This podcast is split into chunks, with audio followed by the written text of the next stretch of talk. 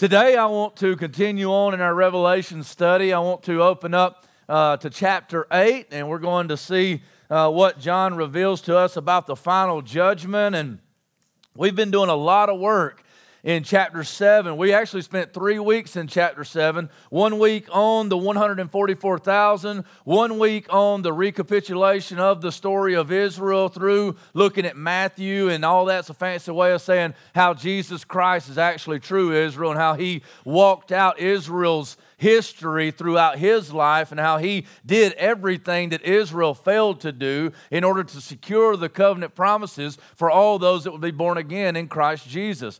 Well, then we went to the third week uh, in chapter 7 and we looked at the great multitude that is uh, seen in chapter 7, verses 9 through 17. And we uh, looked at how, in my opinion at least, in the, in the text, that this is the same group as the 144,000, but from a different perspective. And we saw then this throne room scene of all of these who have been born again by the power of Jesus Christ, sealed by the Holy Spirit, redeemed from the beginning of time, uh, or redeemed or set apart from the beginning of time to be redeemed by the blood of Jesus Christ, and they would be raised up and they would sing and they would shout and they would go crazy for Jesus Christ as they have been, as it says in verse uh, 14, as they have been what? They've washed their robes and made them white in the blood of the Lamb. You see, the funny thing is, is that Jesus Christ does everything seemingly ironic. He says oftentimes he's a very weird guy, comparatively speaking to the world. They would think he's very, very odd, and that's what the scripture says is that he's saying things like the last will be first and the first will be last. He often does things backwards than anybody would ever think that he would do them. He does things that we wouldn't quite consider uh, culturally relevant or that we would consider to be cool or hip or the way that we would do it. He does it backwards from what everybody expected him to do, from the way that he came, the work that he did, the way that he secured salvation, the way that he died, the way that he raised. Everything was just completely backwards from what anybody expected him to do. Well, we see here that when these saints cry out in chapter 6, we said that when they cry out in chapter 6, when the fifth seal is opened, it says, I saw under the altar the souls of those who have been slain for the word of God and for their witness that they had borne. They cried out with a loud voice, O sovereign Lord, holy and true, how long before you will judge and avenge our blood on those who dwell on the earth? And we said much of what happens after that is in answering to this prayer that the saints pray. Those who have been uh, washed in the blood, those who are hidden under the altar, the altar is Christ, those who have been uh, uh, covered in the sacrificial uh, laying down of the life of the Son of God. They, they, they cry out this prayer When will you avenge our blood? When will you right all things wrong? When will you wipe away everything? When will you do, when will you correct all of this wrong that has been committed against those who love you and those who have laid down their life? Well, as we continued on in chapter 6 into chapter 7, we see this unfolding, and he says, You must hold on for a little while because I've got some work to do. We can't do the final vindication, we can't do the final judgment until all the number of the elect, all the number of your brothers, your fellow servants, come into the fold. And then it asks this question at the end of chapter 6 it says, Who can stand in the great day of his wrath?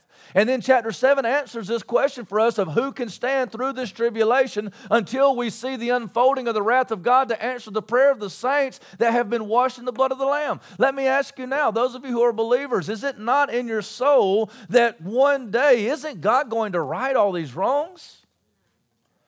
I mean, we see the atrocities. We see even the atrocities in our own lives. We have sin in our own life, and we say, God, when are you going to relieve me of this sin and this flesh and this temptation? I want it done away with. I want it gone. I want it carried as far as east is from the west. And then we see, though, also in the world, the flesh has its way so often. And we see murder in the streets. We see bloodshed, innocent lives lost of children. We see the abortion rates going through the roof. And we understand that this is the greatest genocide, the greatest uh, uh, cultural homicide that we've ever even known.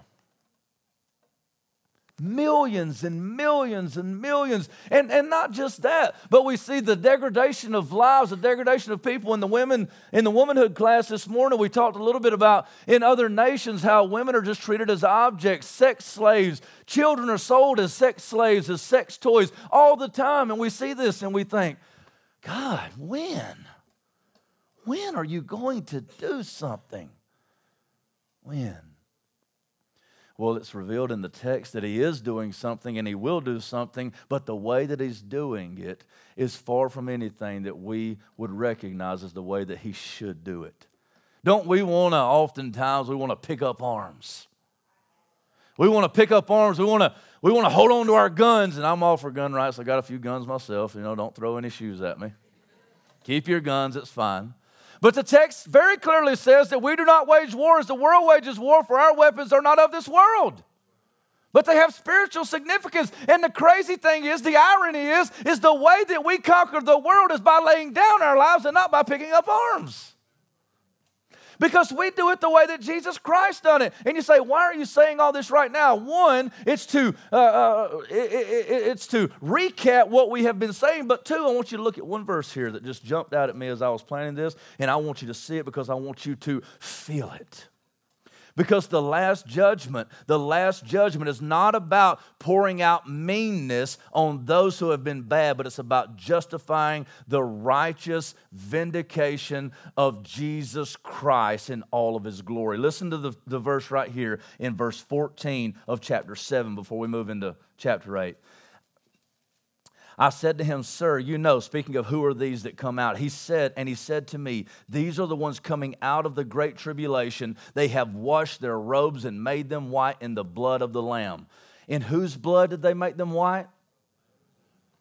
In the blood of Jesus. You say, What does that got to do with anything? You see, what it does not say is that they washed their robes clean in the blood of their enemies.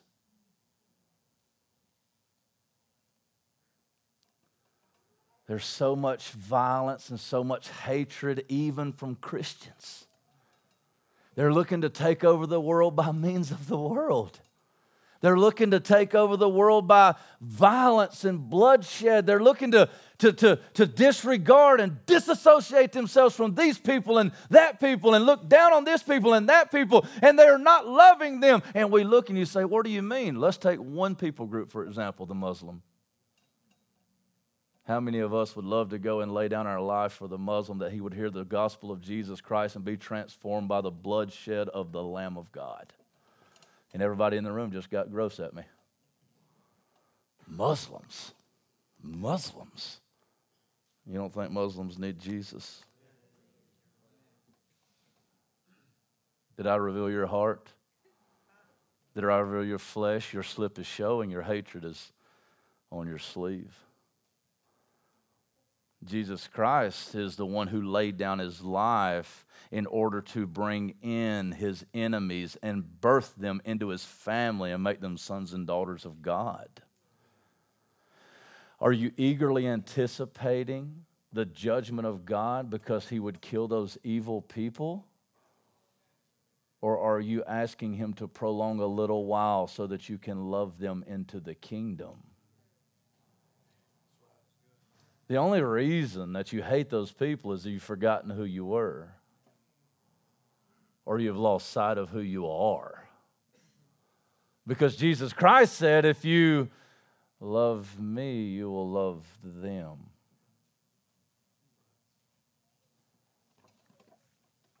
And so, as we come to the seventh seal, I've been asked a question, and I think it's a good question. I've been asked a question how can the saints in chapter 6 be believers if they are asking God to vindicate them and they're asking God to pour out wrath on those of the earth? That's a good question.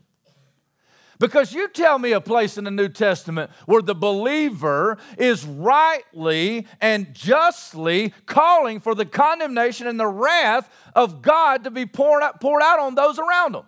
Show it to me. Jesus Christ says, turn the other cheek. Jesus Christ says, Love your enemies. Jesus Christ says the last will be first and the first will be last. Jesus Christ says that if you want to be the greatest, then you must be the least and you must serve. You must lay your life down. He who uh, desires to be my disciple must pick up his cross and follow me. If he will not pick up his cross and follow me, he cannot be my disciple. So, so how is it that these saints are calling for the, for, for the condemnation, for the wrath of God to be poured out against all ungodliness and unrighteousness?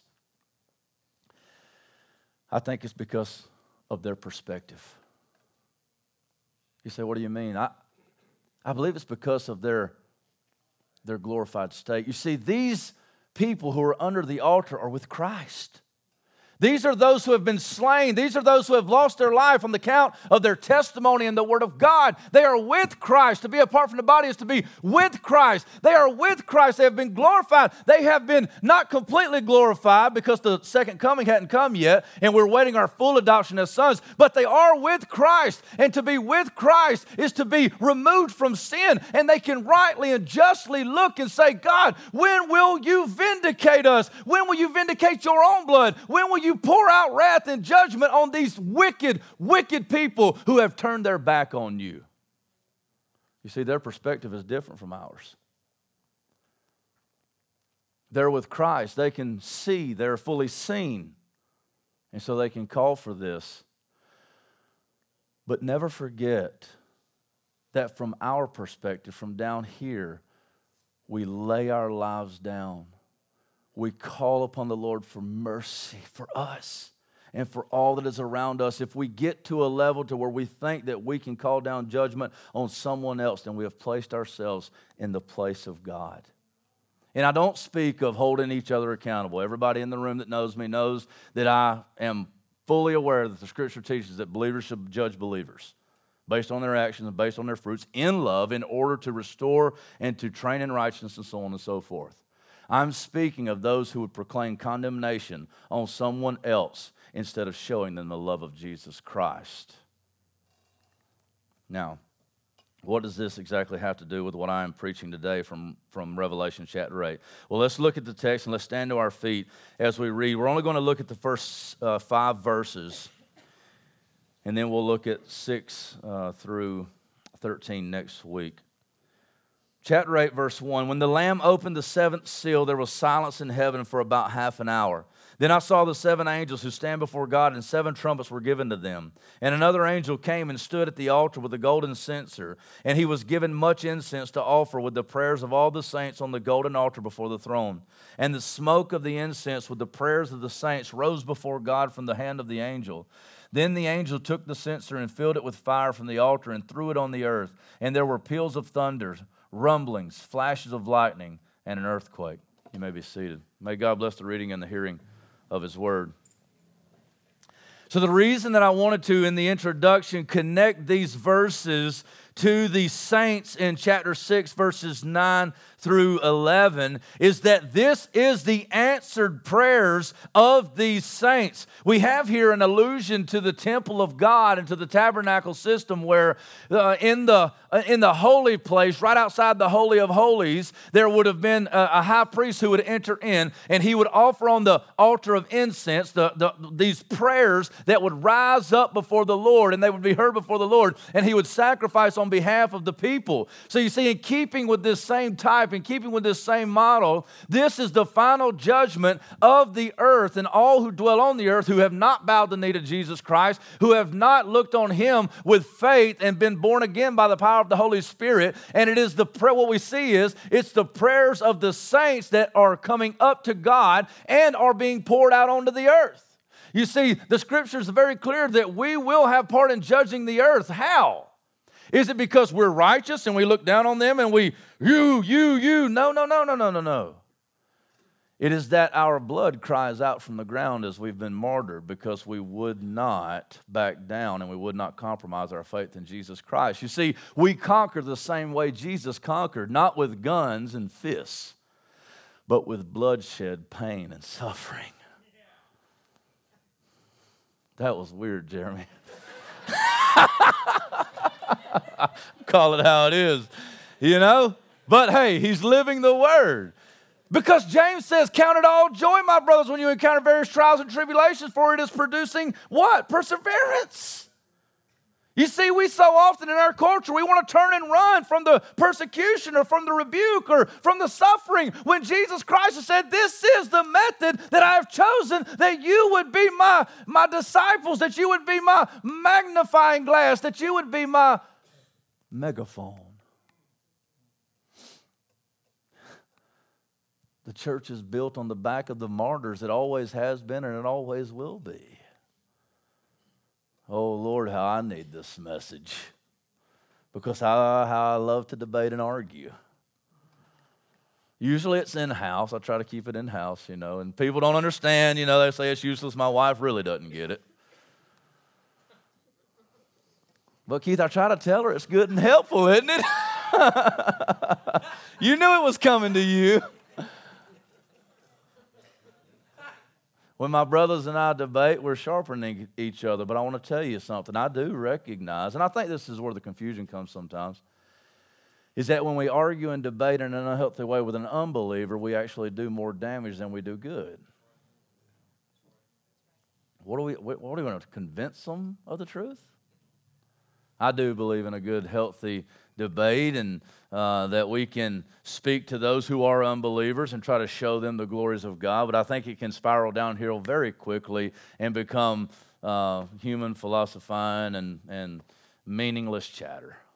And so we need to be very careful. But it oftentimes moves way past that. Let me ask you this. How does your how does your Christianity manifest itself in your reality? Is your Christianity your reality? Or are you trying to fit it into your reality? You see the difference? Do you see the difference? Because many of us, I've been there, many of us, we talk a good game, but we don't walk worth the you know what. We, we, we're talking out of both sides of our mouth.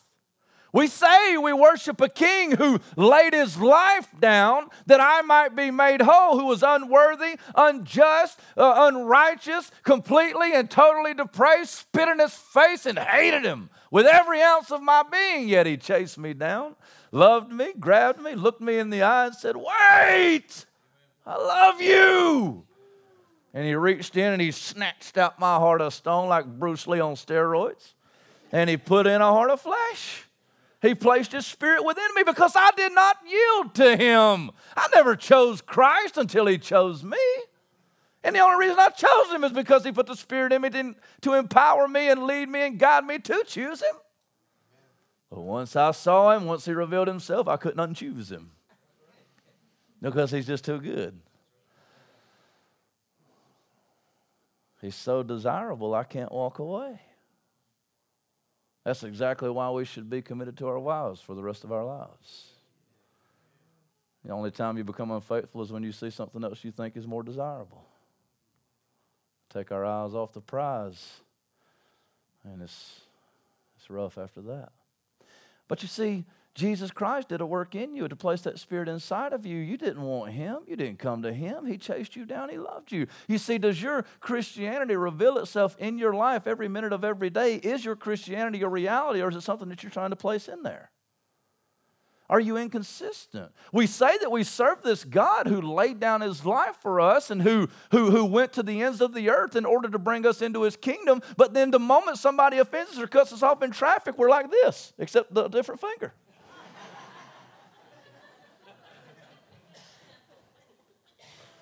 And then you got the well sticker on the back of your car.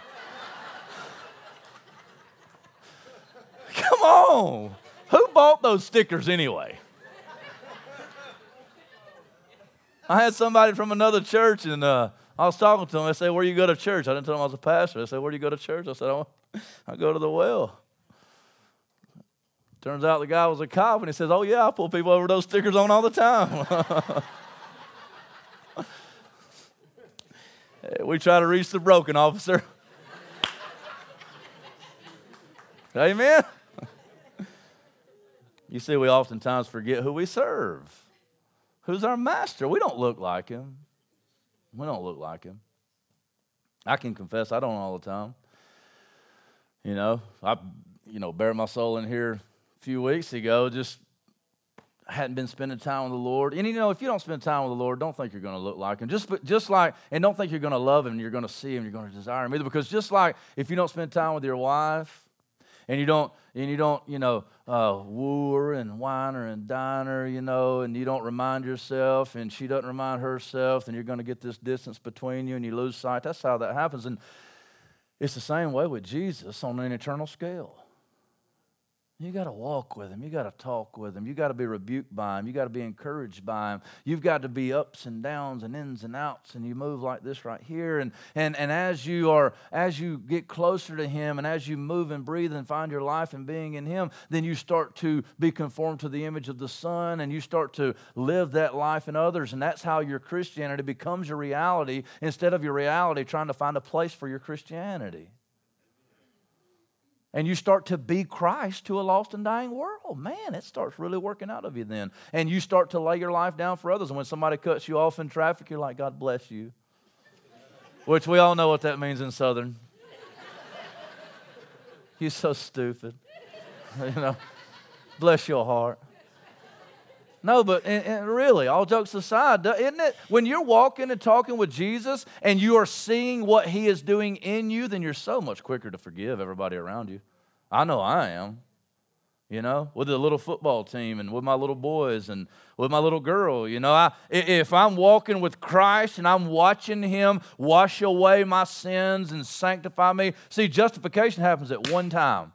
But sanctification is a process that we walk out and we, and we become conformed to the image of the Son through life and breath in Him, and through the scriptures, through memorization, through life, and through these things. And, and as I start to walk in that, I can see my sin, that I'm much more forgiving with my kids, and even my discipline. So I don't, I'm not saying that discipline goes away when you're in love with Jesus. No. I'm saying that your discipline is done in a loving way and reaps way more fruit. Because if you're not walking with Christ, all your all your discipline is is angry retribution. I know because I've been there.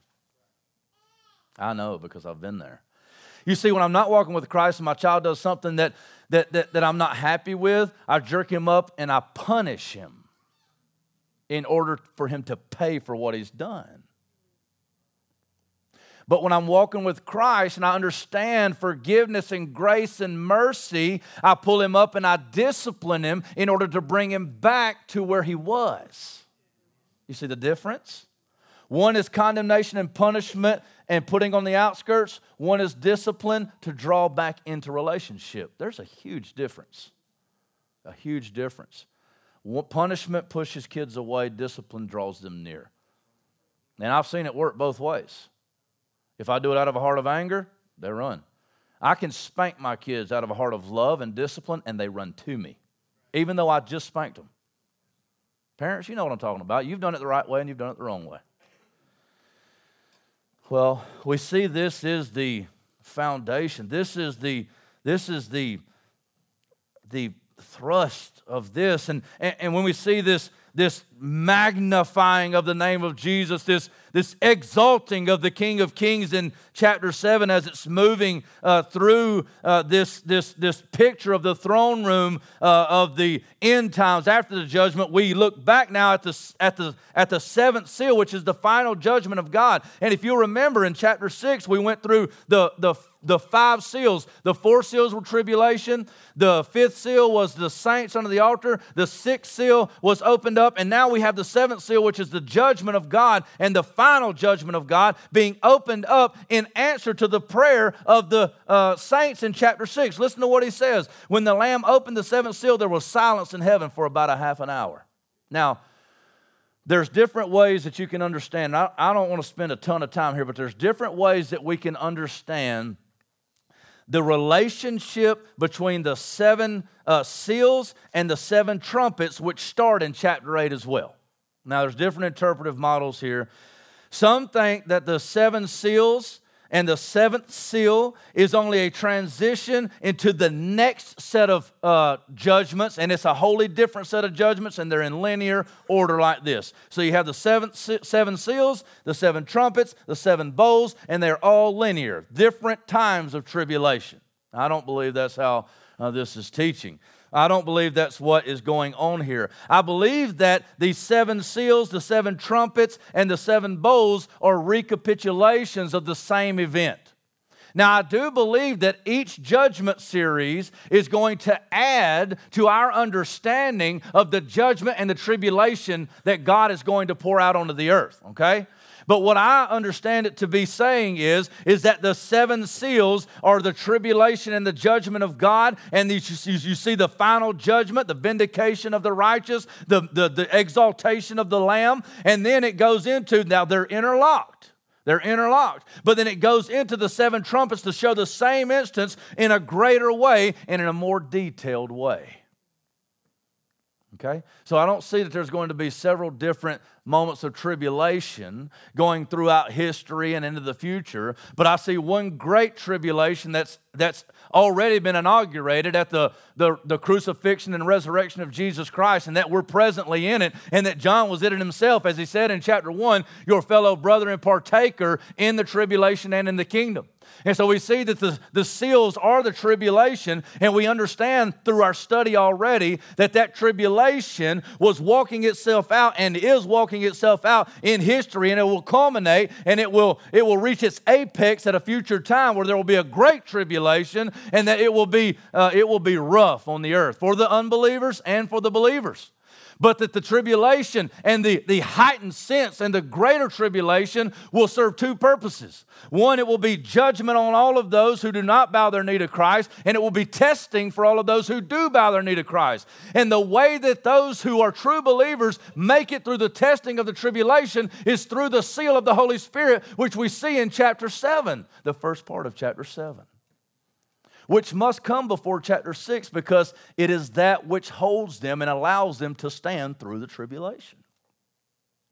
Well, then we move into the second part of uh, chapter 7, and we see the great multitude uh, rising up and all the similarities. I can't go back into all that, but we understand that this is the same people as the 144,000 from a different perspective who have been sealed, who have been washed, and who are going and coming out of the tribulation, as a matter of fact. And I believe that chapter 7, verses 13 through 17, is a picture into heaven once the, the tribulation and once the judgment is done. But now we go back in chapter 8 to seal, to show the seventh seal, which is that final judgment, the outpouring outpouring of the wrath of God and the answering of the prayers of the saints. Listen to what he says. When the Lamb opened the seventh seal, there was silence in heaven for about half an hour. This is so significant, and it's got so many Old Testament ties that I can't go into them all, but I will say this.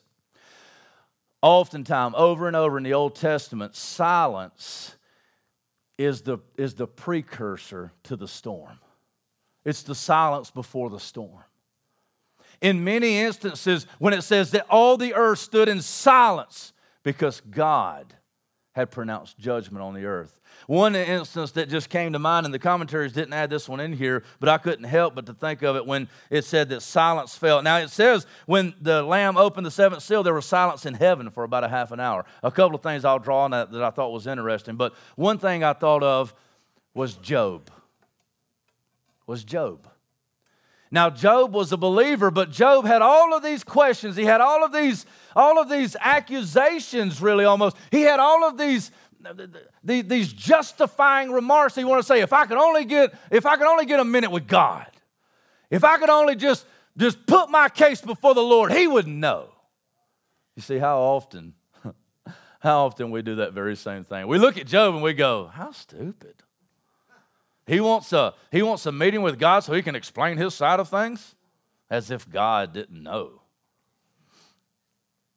You see, we oftentimes do that very same thing, right? And I think that this really goes hand in hand with the saints as well, because they're they're asking, when will you vindicate us? When will you vindicate? When will you vindicate your righteousness? When will you pour out judgment? And he says, Hold on a little while. You don't understand. You don't see it all yet. You, you, you don't, it's not unfolded yet. There's still a little bit more that, that needs to be done. Well, I'll never forget you know, reading the story of Job when, when, when Job finally does get his meeting with God. You remember he gets his meeting with God. He finally does get his meeting with God, and God thunders from the heaven. He answers him in a whirlwind, is what the text says. And you know what Job's response is? He puts his hand over his mouth because he doesn't have a word to say. I believe the thrust of this text and the meaning behind this is it's got a it's got a you know several different uh, things that it's that it could be meaning here, but I think one that we cannot miss is that when God speaks and pronounces the final judgment, when He gives the verdict, everyone else shuts their mouths. And I want you to watch, at least in the text, it doesn't say that the earth, that the earth shut its mouth. What does it say? All of heaven was silent. Hush the crowd. Everybody was silent. Nobody had an opinion. And you see, this is in great contrast to the rest of the book, starting in verse 5, starting in verse 4 at least, all the way up through. We see singing and shouting and praising and, and, and, and all of these loud noises rising up, shouting, Great, worthy is the Lamb, holy, holy, holy, worthy is the Lamb, the Lord God Almighty, worthy, worthy, worthy. And all of a sudden,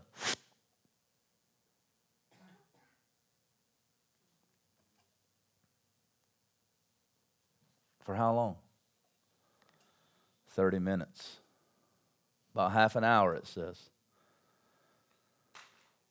Another commentator pointed out that it was to it was to heighten the anticipation of God's final vindication, final judgment. It was to heighten the anticipation. It was to cause uh, it was to cause internal reflection.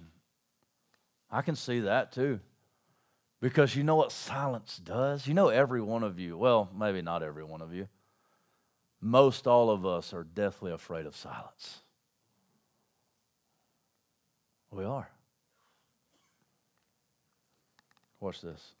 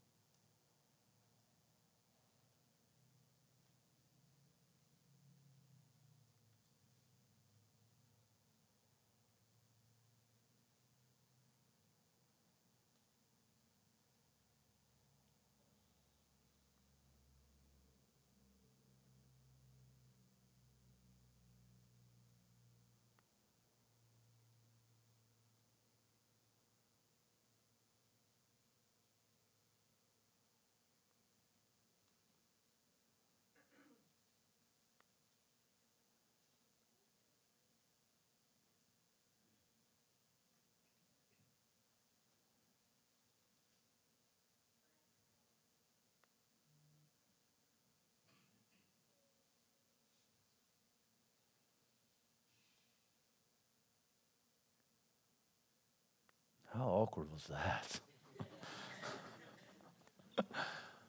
I literally just counted over 20 instances where people went,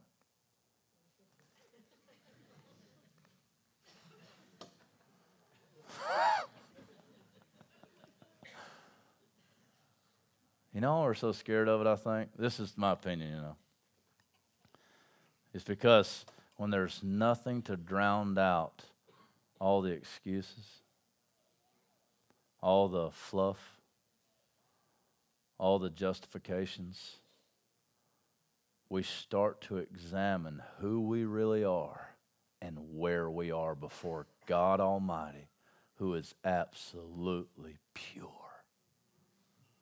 You want to know where you are in life? Go and get your Bible and dedicate two hours to read and sit silently before the Lord. I'm not telling you to go, at least at this time, and go pray and do all of your word, your nice wording for two hours. Silence. We've been conditioned and taught from the church even pray, pray, pray, pray, pray, pray, pray, pray, pray, pray, pray. And I say pray. Pray without ceasing. The scripture says that. But how often do you listen? We, we're so full of opinions. We're so full of this and that and that and this that we, I believe it was to heighten the anticipation. And the third thing that I'll bring out is my favorite, and I think that it's absolutely accurate to the text, is that one commentator had said that he believed God silenced all of heaven so that the prayers of the saints would be heard with excellent precision. You say, Where'd you get that from? Well, let's continue to read. When the Lamb opened the seventh seal, there was silence in heaven for about a half an hour. Then I saw the seven angels who stand before God, and seven trumpets were given to them. Now I think that this is a, I think that this is a linguistic transitional phrase that's put in here to get us to the seven trumpets. But I don't I think that this is you should have a parenthesis around that, okay? And when he when he speaks, when he says in verse 2, then I saw the seven angels who stand before God and seven trumpets were given to them. This is going to be right before chapter 6 in time sequence, okay? But this is going to interlock the two judgment scenes together. But it can't be these seven angels are doing what's found in 3 through 5 because they don't blow the trumpets until verse 6, okay? That's a little parenthesis there. So let's set this aside for just a second. This is a transitional mark here. Verse 3 and another angel came and stood at the altar with a golden censer, and he was given much incense to offer with the prayers of all the saints on the golden altar before the throne. And the smoke of the incense with the prayers of the saints rose before God from the hand of the angel. This is absolutely almost identical language from what's found in chapter 6, verses 9 through 10, and also back in chapter 5, verse 8. And when he had taken the scroll of four living creatures and 24 elders, uh, fell down before the Lamb, each holding a harp and, a, and golden bowls of ins, full of incense, which are the prayers of the saints, and they sang a new song, saying, So they're at the altar with the prayers of the saints. They light these prayers up, and these prayers rise up before God. And this is, and you see, the, the, the saints in chapter 6 are what? They're praying. They're praying. Their prayers are going up before the Father. And so this is absolutely showing us that God hears your prayers. He is not ignoring your prayers. I know that sometimes we don't understand why God isn't answering our prayers, but God is always answering our prayers. It may not be in the way that you understand, and it might not be in the time that you understand it, but God does hear your prayers, and it does move Him to action. How that works, and Him being sovereign, and the, the knowing the end from the beginning and beginning from the end, and Him never changing, I don't know. It's a paradox, I'll admit it. But God is changed by your prayers. We see it in the scriptures. He moves because of your prayers. He is He gets up because of your prayers. His hand uh, goes to action because of your prayers. He does work because you pray. And so I'm asking you right now, men of God, women of God, lift up your voices before God and pray so that things might get done.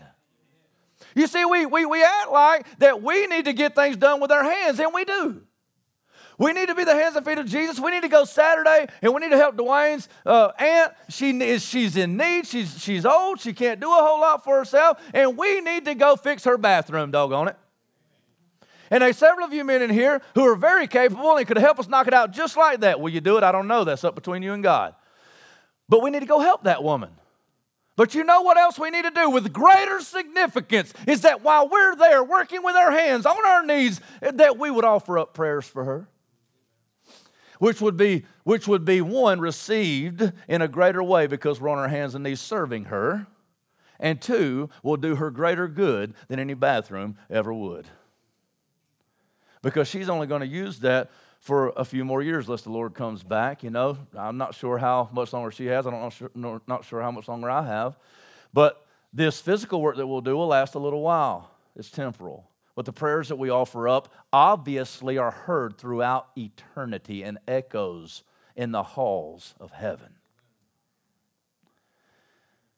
If these are the prayers of the saints in chapter 6, when were they prayed? I would say that they have been prayed throughout time. Because I believe that chapter 6, the, the saints in chapter 6, are all believers in all times. Does that, how does, is that not just, that's just,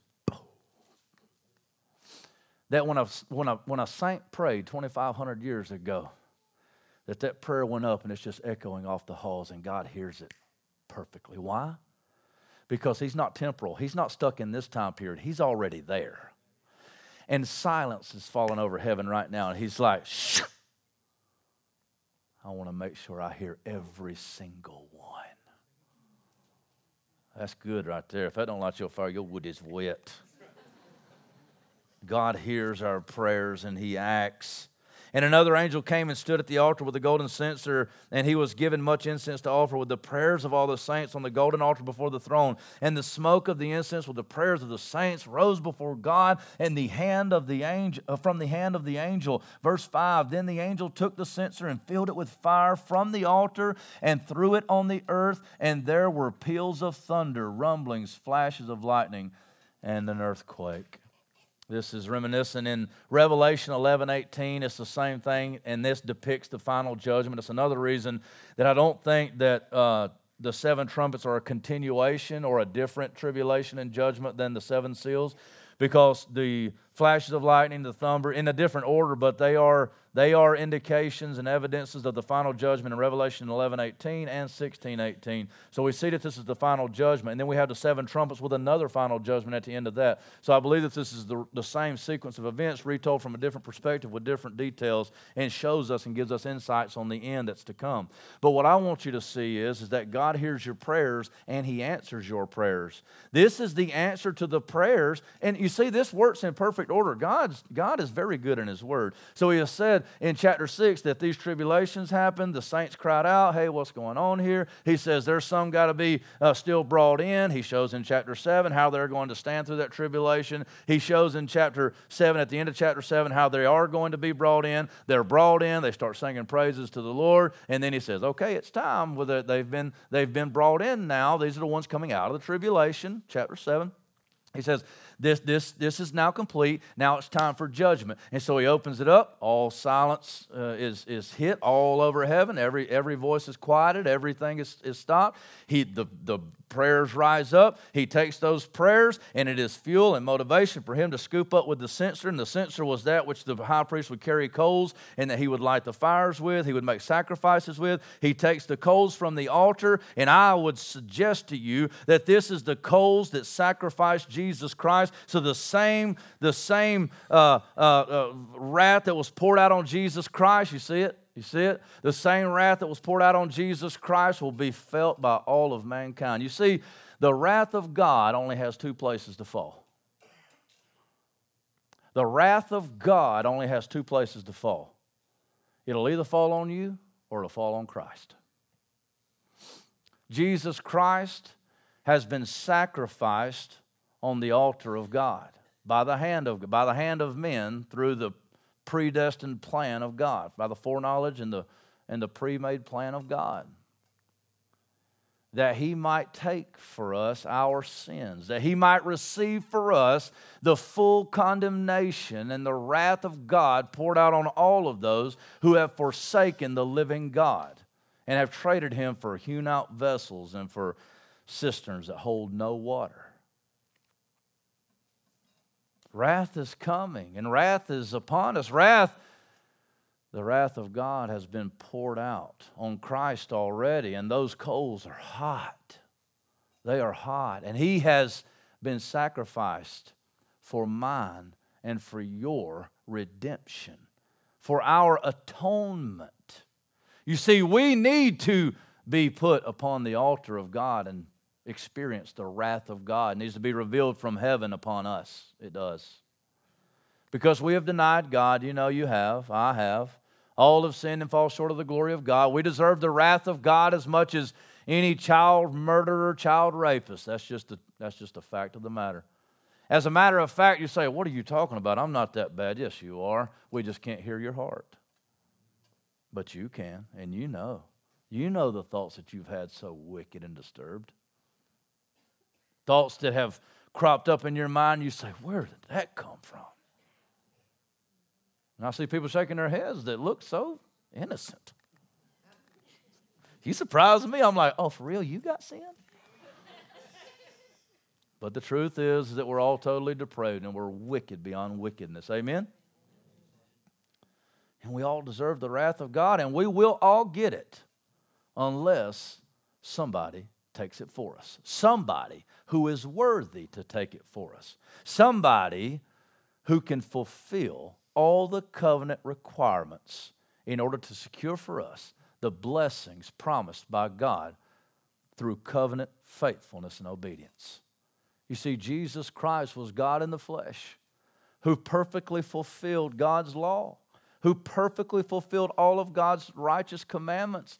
And He secured for us all of those by becoming a curse in our place, by receiving the full wrath of God onto Himself. What was in the cup? He said, I must drink the cup. What was in the cup? He drank the cup of wrath for me and for you, that the wrath of God might fall upon Him and that we might experience the righteousness of God. You see, this is all about Jesus.